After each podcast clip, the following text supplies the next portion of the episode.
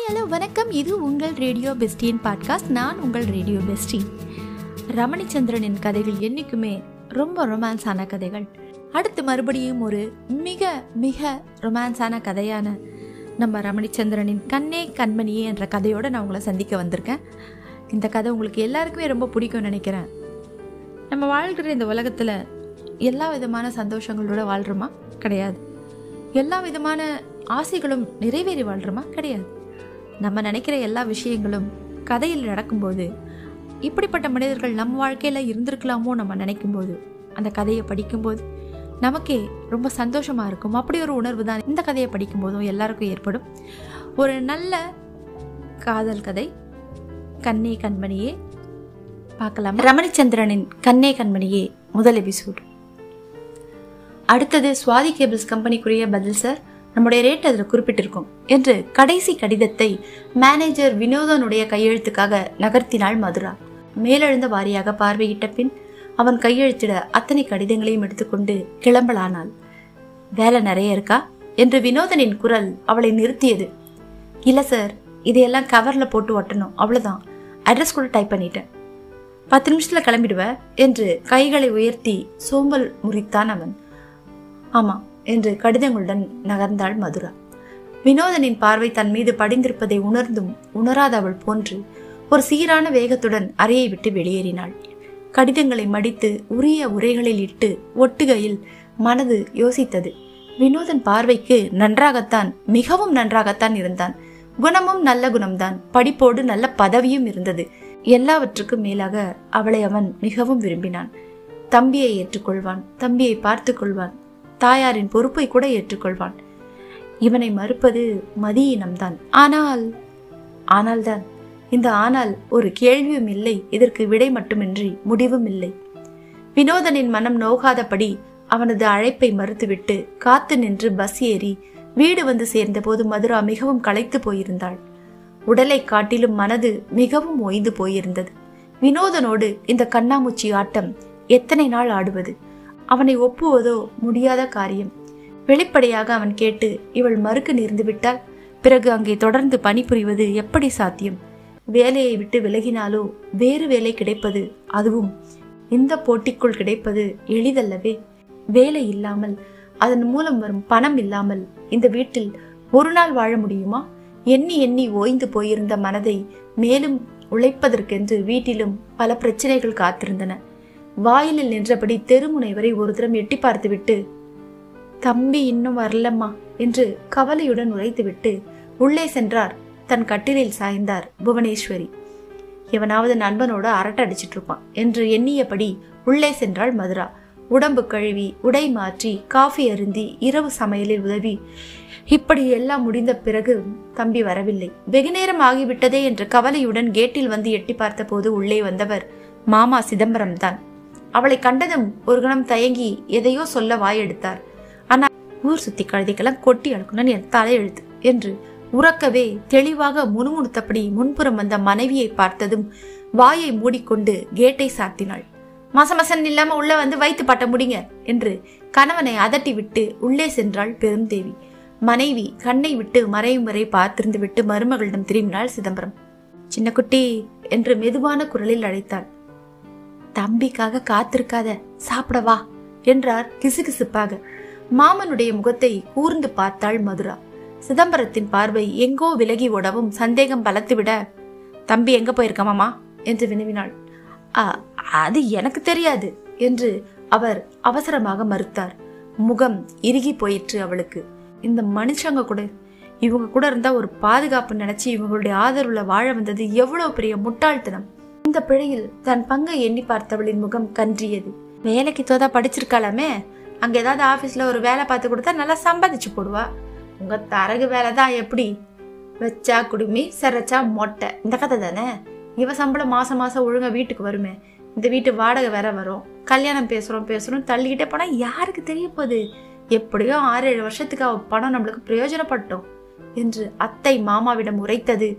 காதில் விழவும் ஆஹா என்றல்லவோ ஓடி வந்து விட்டாள் கட்டியவன் இழப்பில் ஓய்ந்து நின்ற தாயார் அவளுடைய பேச்சுக்கு மாறு சொல்லியிருக்க மாட்டார்தான். அந்த நிலையில் அப்பா இல்லைன்னா என்ன? அம்மாக்கு நாங்களும் எங்களுக்கு அம்மாவும் துணை என்று அடித்து சொல்லியிருக்கலாமே. ஆனால் கல்யாணம் கல்யாணம் என்று அம்மா துளைக்க கூடுமே இப்படி தட்டிவிட ஆள் இருந்தால் நிம்மதியாக போகுமே என்று எண்ணியது அவளை பொறுத்தவரையில் சரியாகத்தான் இருந்தது. சென்னை வந்த இந்த நான்கு ஆண்டுகளும் அந்த வகையில் நிம்மதியாகத்தான் கழிந்தன.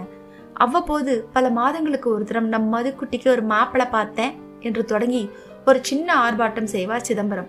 சில நாட்கள் சென்ற பின் ஐயோ ஐயோ ரெண்டு லட்சம் ரூபாய்க்கு நகையும் தொகையும் கேட்குறாங்களா படுபாவீங்க அப்படி முடிப்பார். அல்லது மாமியார்காரி படு ராட்சசியாக்கா நம்ம பொண்ணை கட்டி கொடுத்தா சாணம் தெளிக்கிறதுல இருந்து நம்ம பொண்ணு தான் எல்லாம் செய்யணும்னு இப்பவே கண்டிஷன் போடுறா. போடின்னு வந்துட்டேன் என்று அளப்பார். முகவாயில் கை வைத்து களிமுற்றி போயிற்று என்று கண்ணை விரிப்பாள் பெரும்தேவி. உள்ளுர ஒரு ஏளன நகையுடன் களிமுற்றி தான் போயிற்று என்று தனக்குள்ளேயே கூறிக்கொண்டு அமைதி அடைவாள் மதுரா. என்னவோ அவளுக்குன்னு இருக்கிறவன் இனிமேலா பிறக்க போறான். வருவான் என்று முணுமுணுத்து விட்டு தன் கட்டிலில் ஒடுங்கி போவார் புவனேஸ்வரி. எப்படியோ அவள் எண்ணி வந்தது போலவே காலம் நிம்மதியாக அவளது அடிமனதில் பூட்டி வைத்திருந்த அந்த ஒரு வேதனை தளர நிம்மதியாகவே கழியலாயிற்று.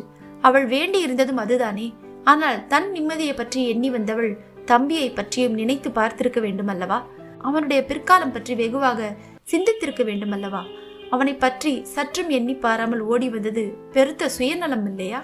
அதன் விலையை இப்போது கொடுக்கும்படியாய் ஆகிறதோ? தம்பியை பற்றி நினைக்கையில் உள்ளர ஒரு சிறு எரிச்சல் மன்றாடுவதை உணர்ந்தாள்.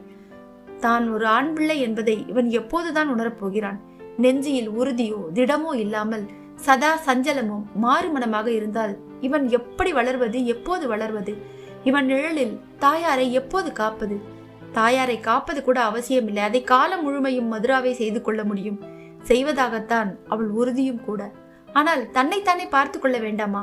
அது கூட இல்லை என்றால் பிற்பாடு கணவன் தகப்பன் என்ற பொறுப்புகளை எப்படி வகிப்பான்? தன் வரையில் உண்டு முடித்து ஏப்பமிட்டபடி வந்த தாய் மாமனிடம் சென்றாள். தம்பி எங்க மாமா? என்று வினவினாள். நீனே என்கிட்டயே கேக்குற? அவன் ஒரு வயசு பையன். யாராவது சிநேகிதனோட படம் எல்லாம் பார்த்து ராத்தங்கிட்டு வருவான். ஆ, அப்பாடி இன்னமா தூக்கம் வருது? என்று மீண்டும் உள்ளே திரும்பினாள் சிதம்பரம். மாமா என்று அதட்டினாள் மதுரா. கண்டிப்பான பாவனையுடன் மனோகரன் எங்கன்னு நீங்க சொல்றீங்களா? இல்ல அவன் சிகரெட்டுக்கு நீங்க பணம் கொடுக்கறத நான் அத்தை கிட்ட சொல்லிட்டுமா என்று தனிவான குரலில் மிரட்டினாள். ஏ சும்மா மிரட்டுற. அதெல்லாம் போய் அத்தை கிட்ட சொல்லுவேன் என்ன? என் சின்ன குட்டி. இதான் நல்ல பொண்ணாச்சே? என்று அவளுடைய தந்தையின் செல்ல பெயரை தானும் சூட்டி தாஜா செய்து பார்த்தாள் சிதம்பரம். அவள் அசையாமல் நின்றாள். என்று சற்று யோசித்தார். பிறகு சரி எதுக்கும் அவனுக்கு தெரிஞ்சிருக்கிறது நல்லதுதான். பின்னால அடி வயிற்றில் புலி கரைய என்னது என்று வினவினாள் மதுரா. அதுதான் நம்ம ராஜா பையன் ரேஸுக்கு போறது என்றார் அவர். குரலில் அலட்சியத்தை காட்டி. மாமா என்று அதிர்ந்தாள் மதுரா. ஷ் மெல்ல பேசு. இல்லாட்டி உங்க அத்தை வந்து நிப்பா. ஆனா அதெல்லாம் ரேஸுக்கு போறது என்னமோ பெரிய பாவம் மாதிரி. அப்படி கத்துற. அது நான் பஞ்சமா பாதகம்ல? ஒன்னா பொய்ய பாதகம்னு சொன்ன வள்ளுவர் கூட குதிரை ரேஸ் அப்படி சொல்லலையே? என்று வாதிக்கலனார் மாமன். அவள் முகம் வெளுத்து பின் சின சிவப்பில் கனல்வதைக் கண்டதும் சற்று பயந்து குதிரை பந்தயம் ஒன்றும் பெரிய தப்பெல்லாம் இல்லம்மா. ஒரு ஜாக்பாட் அடிச்சிட்டா எல்லா கடனும் தீந்துரும் என்றார் சமாதானமாக. கடன் அது வேறயா? என்றாள் மதுரா ஆத்திரத்துடன். அதெல்லாம் ஒன்றும் இல்லை ஒன்றுமே இல்லை. ஒரு ஜாக்பாட் அடிச்சா உஃப்னு ஊதிடலாம் நான் மதுக்குட்டி அதெல்லாம் ஒன்றும் இல்லை ஒன்றுமே இல்லை. ஒரு ஜாக்பாட் அடிச்சா உஃப்னு ஊதிடலாம் மதுக்குட்டி என்று நம்பிக்கையாக பேசினார் சிதம்பரம். எவ்வளவு? என்றாள் அவள் சுருக்கமாக.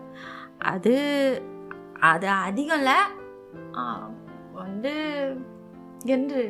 ஏனடா இவளிடம் வாயை கொடுத்தோம் என்பது போல தலையை சொரிந்தபடி நழுவ முயன்றார் தாய்மாமன்.